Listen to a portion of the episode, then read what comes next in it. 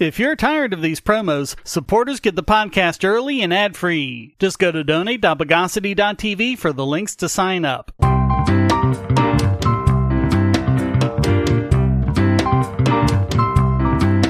Welcome to the Bogosity Podcast for the week of November 6, 2022. The podcast that cooks soup on the grill.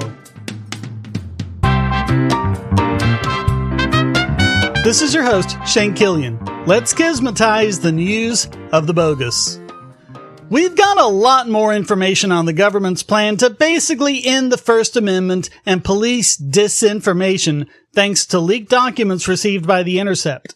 Combined with documents released as a part of discovery in an ongoing lawsuit, years of memos, emails, and documents involving the Department of Homeland Security detail the government's effort to influence, collude with, and even threaten tech platforms. As the Supreme Court ruled in Norwood v. Harrison, the government can't get around the Constitution by incentivizing, threatening, cajoling, or otherwise influencing third parties to violate it for them. When that happens, the third party, no matter how private they might be, is to be considered a state actor. That's consistent with many other decisions, such as Rendell Baker v. Kohn, Burton v. Wilmington Parking Authority, and Brentwood Academy v. Tennessee Secondary School Athletic Association. And don't go thinking that the shutting down of the Disinformation Governance Board means they've stopped it in any way. Back in March, FBI official Laura Dehmlow warned that what she referred to as subversive information on social media could undermine support for the U.S. government, the very sort of speech the First Amendment is there to protect. She had said to senior executives from Twitter and JP Morgan Chase, quote, We need a media structure that is held accountable. Facebook and Instagram have even formulated processes for government officials to flag content requesting it be throttled or suppressed. This is done by a special Facebook portal that can only be used by government or law enforcement. We already know about the efforts to stem open skepticism of the public about the Trump Russia collusion hoax, spread the truth about the Hunter Biden laptop, and stop alternative viewpoints surrounding the COVID-19 pandemic. But apparently, all that's just scratching the surface. The documents outline the department's plan to target bad information on a wide range of topics, including the origins of SARS-CoV-2, possible adverse effects of the COVID vaccine, racial justice, U.S. withdrawal from Afghanistan, and information about the Russo-Ukrainian war that's at odds with state interests. A DHS report even said, quote, the challenge is particularly acute in marginalized communities, which are often the targets of false or misleading information, such as false information on voting procedures targeting people of color. Racist as well as fascist! Nowhere to be found is clear criteria on what actually counts as disinformation, other than whatever some government official says it is. Of particular focus was the 2020 election, where the government flagged numerous posts as suspicious, many of which were taken down afterwards. A 2021 report from Stanford University's Election Integrity Partnership looked at 4,800 flagged items and found that tech platforms took action on 35% of them, either labeling them, soft blocking with a warning, or even removing them entirely. Again, according to multiple Supreme Court precedents, that would absolutely count as a First Amendment violation. And in the months leading up to the 2020 election, Twitter, Facebook, Reddit, Discord, Wikipedia, Microsoft, LinkedIn, Verizon Media, and other tech companies met on a monthly basis with the FBI, CISA, and other government agents and continue to do so to discuss how the firm should handle disinformation. And under Biden, if anything, it's been stepped up. CISA created a misinformation, disinformation, and malinformation team. And you know it's a bad sign when there's three kinds of newspeak just in the title. The team, according to one CISA official, quote, counters all types of disinformation to be responsive to current events. And in June, they said the agency should be monitoring, quote, social media platforms of all sizes, mainstream media, cable news, hyper-partisan media, talk radio, and other online resources for disinformation. The report makes it clear that DHS considers tracking and stopping disinformation as one of its core duties and even considers it to be a form of terrorism, calling those who spread it, quote, domestic violent extremists. Another term thrown around for them is threat actors. And yes, that means that FBI official Jill Sanborn committed perjury when she told Congress that the FBI doesn't monitor social media when in fact they spent millions of dollars on tracking and monitoring software. So when she claimed that's totes why they missed all of the threats of insurrection leading up to Jan 6, well, just add that to the numerous questions about their investigation. Jonathan Turley, law professor at George Washington University, said, quote, there is growing evidence that the legislative and executive branch officials are using social media companies to engage in censorship by surrogate. It is axiomatic that the government cannot do indirectly what it is prohibited from doing directly. If government officials are directing or facilitating such censorship, it raises serious First Amendment questions. And Adam Candeub, law professor at Michigan State University, said, quote, When the government suggests things, it's not too hard to pull off the velvet glove and you get the mail fist. And I would consider such actions, especially when it's bureaucratized, as essentially state action and government collusion with the platforms. The only question that seems to be left is who's going to take action against this blatant censorship?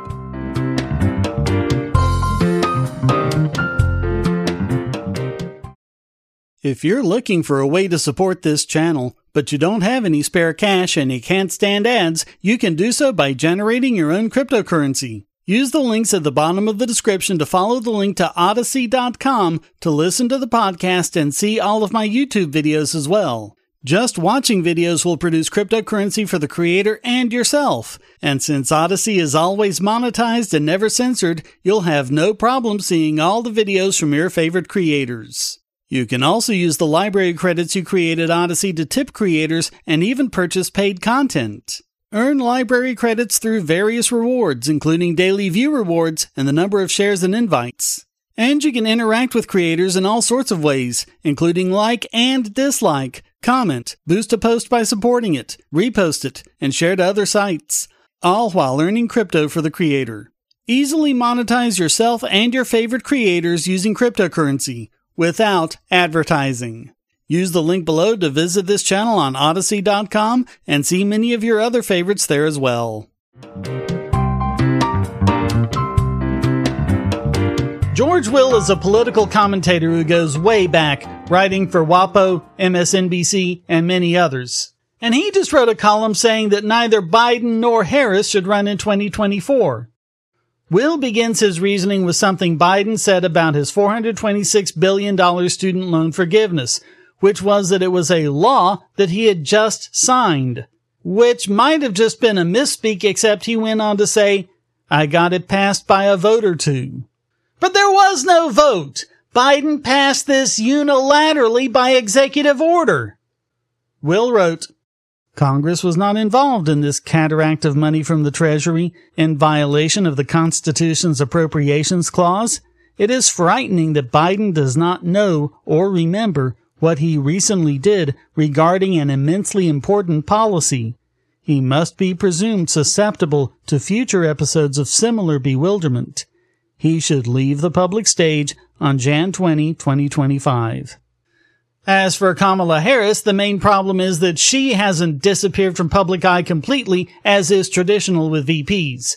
Instead, she's been very active, showing her unfitness on the grounds of both morality and competency.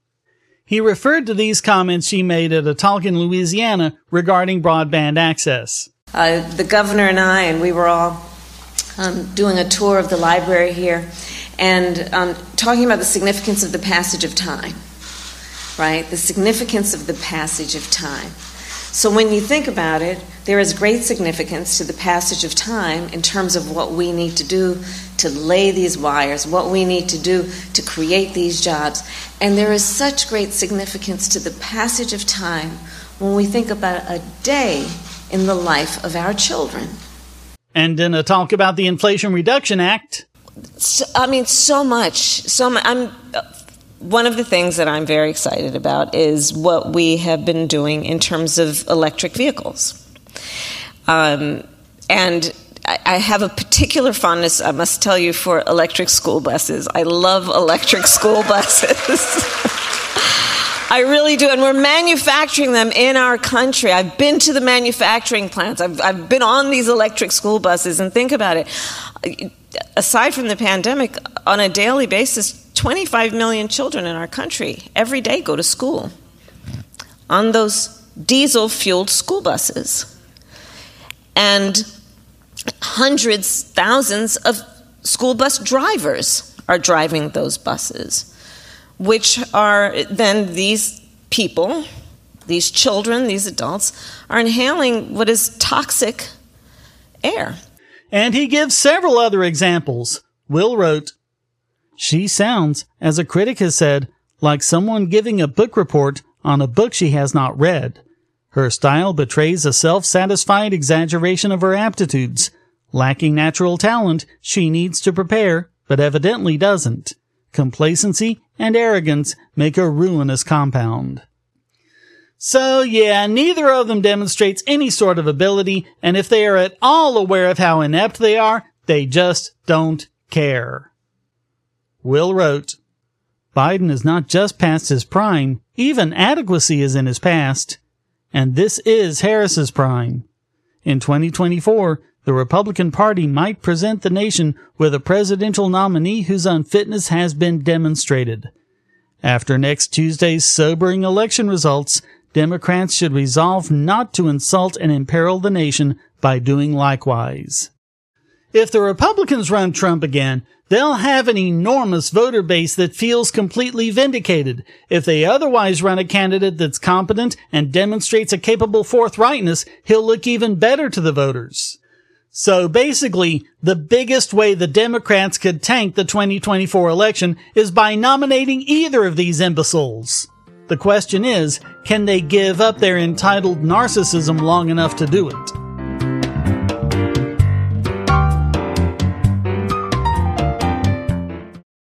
If you're on the Wi-Fi in a coffee shop or hotel, anyone on that network can get your traffic. Do you really trust all of those strangers? For that matter, do you really trust your ISP? A VPN can protect you from prying eyes, disguise your location, and even foil government censors. It's essential in this day and age, so go to vpn.bogosity.tv and you'll be taken to BoxPN. Starting at just $2.99 a month, you can get unlimited high-speed connections to VPN servers all over the world, and they don't log connections, so your privacy is assured. Traveling abroad, just VPN home, and don't worry about what those other governments are doing. Back at home, stop your ISP from traffic shaping and messing with the quality internet access you're paying good money for. You can connect from multiple machines at once, including your smartphone or tablet, and it supports all the secure standards, including OpenVPN and SSTP.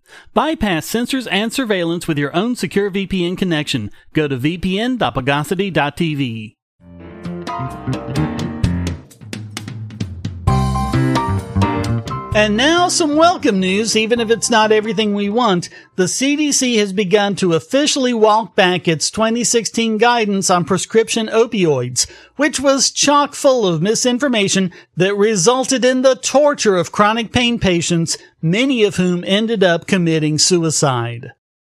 The 2016 guidelines caused immense harm as they were pushed by gleeful drug warrior law enforcement officers looking for excuses to violate people's rights, politicians who have millions of pain patients to scapegoat, state medical boards who never saw medical fascism they didn't like, and insurers who loved excuses not to pay for these things. Losing out, of course, were pain patients and their doctors. The report is full of these political hacks trying to evade accountability for their horrible position, claiming that their guidelines were misapplied, which they acknowledge resulted in, quote, untreated and undertreated pain, serious withdrawal symptoms, worsening pain outcomes, psychological distress, overdose, and suicide. All of which was a result of them following the guidelines. And the result was the real opioid crisis, a crisis of untreated and undertreated pain where many pain patients saw their medicine rapidly reduced or cut off entirely, often with grave consequences, including not only suicide, but also overdose as they turned to the black market in desperation. The new guidelines cover the use of prescription opioids for both acute pain after surgery and chronic pain. The guidelines could affect as many as one in five Americans. Christopher Jones, acting head of the CDC's National Center for Injury Prevention and Control, said, quote, the guideline recommendations are voluntary and meant to guide shared decision making between a clinician and patient. It's not meant to be implemented as absolute limits of policy or practice by clinicians, health systems, insurance companies, governmental entities. Dr. Samer Narouze, president of the American Society of Regional Anesthesia and Pain Medicine, said, quote, You can tell the culture around the 2016 guidelines was just to cut down opioids, that opioids are bad. It's the opposite here. You can sense they are more caring about patients living in pain. It's directed more towards relieving their pain and their suffering. It remains to be seen if state and federal authorities pay any attention to them or continue on their psychotically destructive path. Northeastern University law professor Leo Beletsky said, quote, CDC needs to be a lot more proactive than just putting out this update and trying to walk back some of the misinterpretation of the previous version. Referring to the daily limit of 90 morphine milligram equivalents in the 2016 recommendations, quote, the 2016 guideline itself was clear that this was not a bright line rule, but it became a de facto label separating appropriate and inappropriate prescribing. And he pointed out that law enforcement even uses it, quote, as a sword to go after prescribers. Cindy Steinberg, patient advocate with U.S. Pain Foundation, said, quote, Most people that I know, and I know a lot of people living with chronic pain, have already been taken off their medication. Doctors are incredibly fearful of prescribing at all. She points out that, even with the update, the guidelines are still way too restrictive and won't make much difference to patients who have already been hurt by all this. They did at least get rid of the arbitrary limits, as well as warning doctors about rapidly tapering or discontinuing opioids. But Stefan Kertesz, professor of medicine at the University of Alabama at Birmingham, said, quote, I would emphasize that when you take a stable patient and reduce their medicine, you're engaged in an experiment. Dose reduction is simply an uncertain intervention that sometimes helps and sometimes causes the patient to die. I would rather they have said, look, this is an uncertain intervention. It will have absolutely no effect unless three major agencies take action immediately. The DEA, the National Committee for Quality Assurance, and the Centers for Medicare and Medicaid Services. All three agencies use the dose thresholds from the 2016 guideline as the basis for payment quality metrics and legal investigation. Dr. Antje Barreveld, medical director of the pain management services at Newton Wellesley Hospital, hopes that this will reverse the trend of pain patients being unable to find treatment because doctors are too scared to prescribe it. She describes one case, quote, I recommended to the primary care doctor to start low dose opioids, and the primary care doctor said no. What happened? The patient was admitted to the hospital, thousands of dollars a day for eight days, and what was she discharged on? Two to three pills of an opioid a day. It's at least a start at an improvement. Unfortunately, when I picked mine up at the pharmacy yesterday, I was given literature with the same old fear mongering propaganda. It began with an outright lie. Quote, prescription opioids come with serious risks, including dependence, addiction, and even death. It says prescription opioids are responsible for 40 deaths a day. Of course, as we've covered repeatedly, they're just blaming prescription opioids for what's actually happening due to illicitly manufactured fentanyl on the black market. The pamphlet goes on to fearmonger about overdose, which is practically impossible with prescription opioids, and more than a thousand people are treated at emergency rooms daily when, again, it's black market fentanyl that's to blame. And also, like we've covered, they're ignoring the problem of polypharmacology, taking opioids along with alcohol and other illicit drugs. The most damaging is the line, Opioids should not be the first line or routine therapy for chronic pain. When, if anything, it's by far the best and safest tool that pain patients have. And that's something that the new guidelines do nothing to counter. It's nothing but a pack of bald-faced lies that only make people afraid to take the medicine they need. It's as harmful as it is psychopathic. So we'll see how long it takes everyone to get the idea and if the CDC moves forward with it to even more sensible recommendations.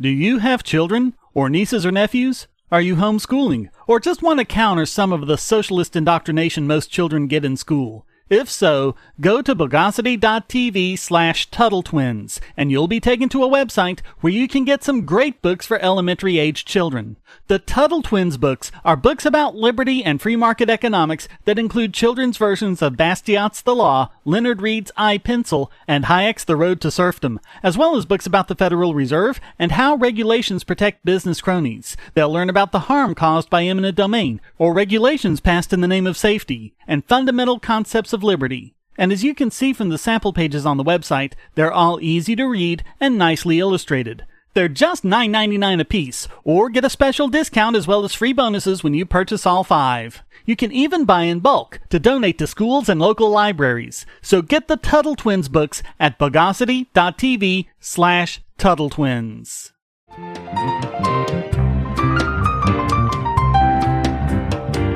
And now it's time to personalize this week's biggest bogon emitter. And speaking of vice presidents who disappeared from public view the whole time they were in office, it's too bad that's not still true of Mike Pence.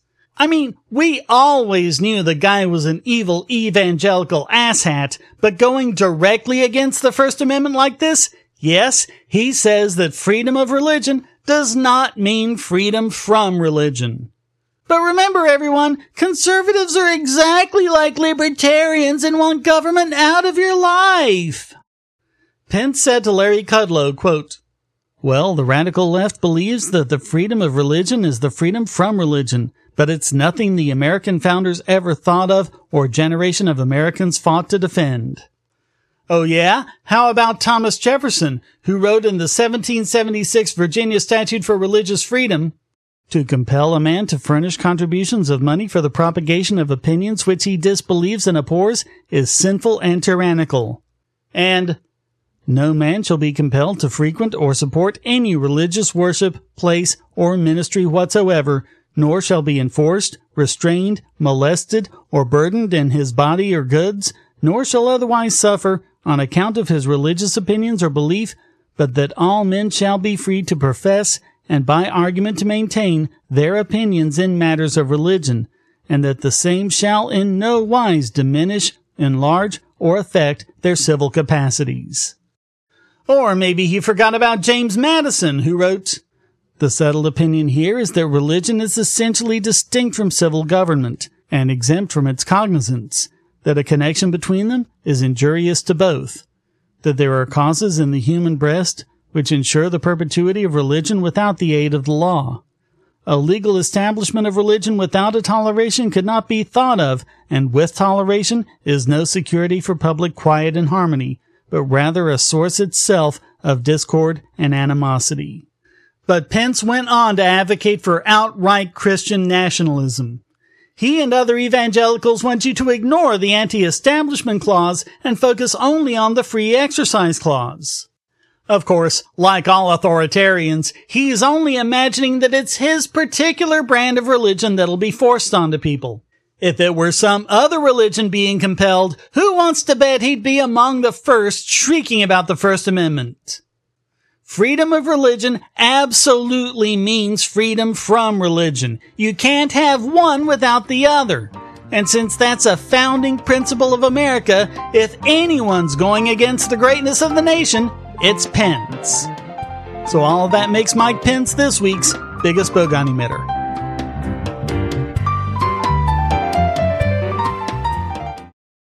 I want to tell you about the eyeglasses I've been wearing for years. As people can see on my videos, I have a very strong prescription, which makes glasses more expensive, especially when I need computer glasses, reading glasses, prescription sunglasses, and most expensively, progressive lenses for general everyday wear.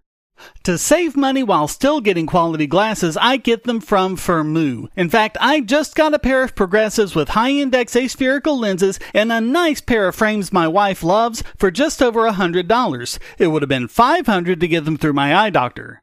Not only do they look good, the glasses are durable. I've worn many pairs for several years without problems. All orders come with a 30 day return policy, a 3 month warranty, and one on one customer service. Go to Firmoo, that's F-I-R-M-O-O dot Bogosity dot TV anytime you need quality glasses at a low price. Once again, that's Firmoo dot dot TV.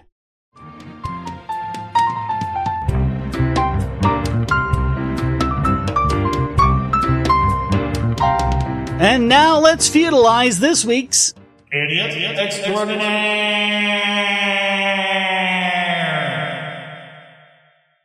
And it's another one for Alexandria Ocasio Cortez, who really seems to be going off the paranoid conspiracy deep end. For those of you who've been living under a rock, Elon Musk bought Twitter. AOC apparently thinks that Musk is targeting her specifically because she's such a narcissist that way. She tweeted, also, my Twitter mentions and notifications conveniently aren't working tonight, so I was informed via text that I seem to have gotten under a certain billionaire's skin. Just a reminder that money will never buy your way out of insecurity, folks. Yeah, it's just a bug, a simple glitch a lot of people experienced, of the kind that happens all the time. But to an egomaniac like AOC, everything is about them. A number of other people have been tweeting about being unable to see their notifications, so if she just searched it, she could have saved herself some embarrassment. But apparently, something not being about her isn't something she even considers. It's also just one more data point on how absolutely stupid she is. If Musk wanted to take action against her, couldn't he do a lot worse than just temporarily limit her notifications? At any rate, Musk has said, and multiple others have verified, that no changes will be made to how Twitter runs the site for at least a few weeks, since he needs time to put the team together and set up the new process for content moderation. For years, the left has been screeching that conservatives are paranoid about being censored on Twitter and other platforms. And of course, there are those who attribute every last thing to censorship, but there are also plenty of genuine actions, not the least of which is the Hunter Biden laptop story, which Twitter disallowed completely, falsely claiming it was a result of hacking. Apparently, she thought it was from her criticizing Musk's plan to charge $8 a month to maintain a blue checkmark, as well as viewing fewer ads and being able to post long form audio and video. She tweeted, Yo, Elon Musk, while I have your attention, why should people pay $8 just for their app to get bricked when they say something you don't like? This is what my app has looked like ever since my tweet upset you yesterday. What's good? Doesn't seem very free speechy to me. Because of course she complains about things not being given to her for free. She had upped the embarrassing behavior with an Instagram post where she said, quote, when I get home, I see a text from my team saying, Hey, let me know if you need any help with this Elon stuff. And I was like, what? So I pulled up my Twitter app and it's like gone. Like when you pull up your mentions and stuff like that, it's just like literally like a blank screen. Totally gone. And I was like, hmm, that's weird. So it turns out we got under a certain little billionaire's skin. By the way, imagine her saying all this with the smarmiest look on her face. After she got roundly mocked and memed for it, Musk twisted in the knife by tweeting, What can I say? It was a naked abuse of power. So someone who thinks free speech means giving her free stuff also thinks that a simple bug must be the richest man in the world out to get her. But that's basically what we've come to expect. So all of that makes Alexandria Ocasio Cortez this week's Idiot Extraordinaire.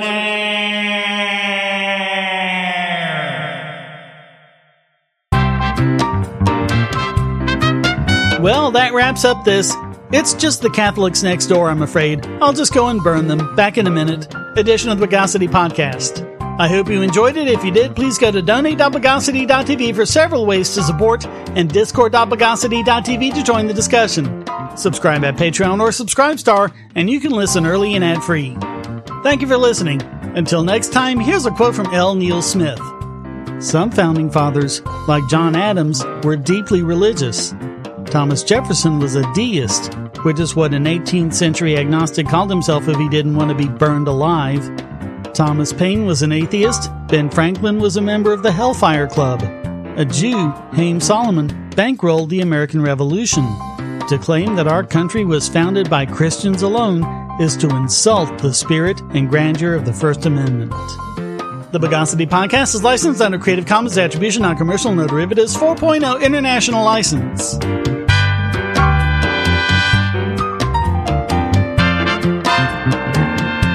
Bogosity.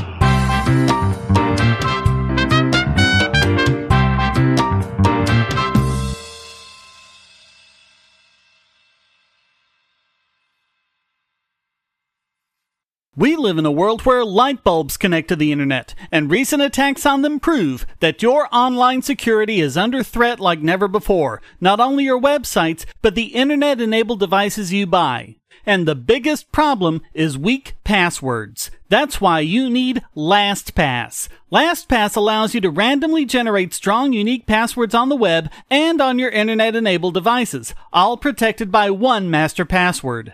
LastPass sets up in minutes and gives you secure automatic logins throughout the web, synchronizing across all your browsers, all your computers, and even your mobile devices, at home, at work, or on the road. It even securely stores sensitive form data, including credit card numbers, backup sensitive documents, software licenses, Wi-Fi logins, and more. And with LastPass Premium, you can get these benefits on other applications, manage passwords for your entire family, and also get priority customer support. Sign up at password.bogosity.tv for a free month of LastPass Premium.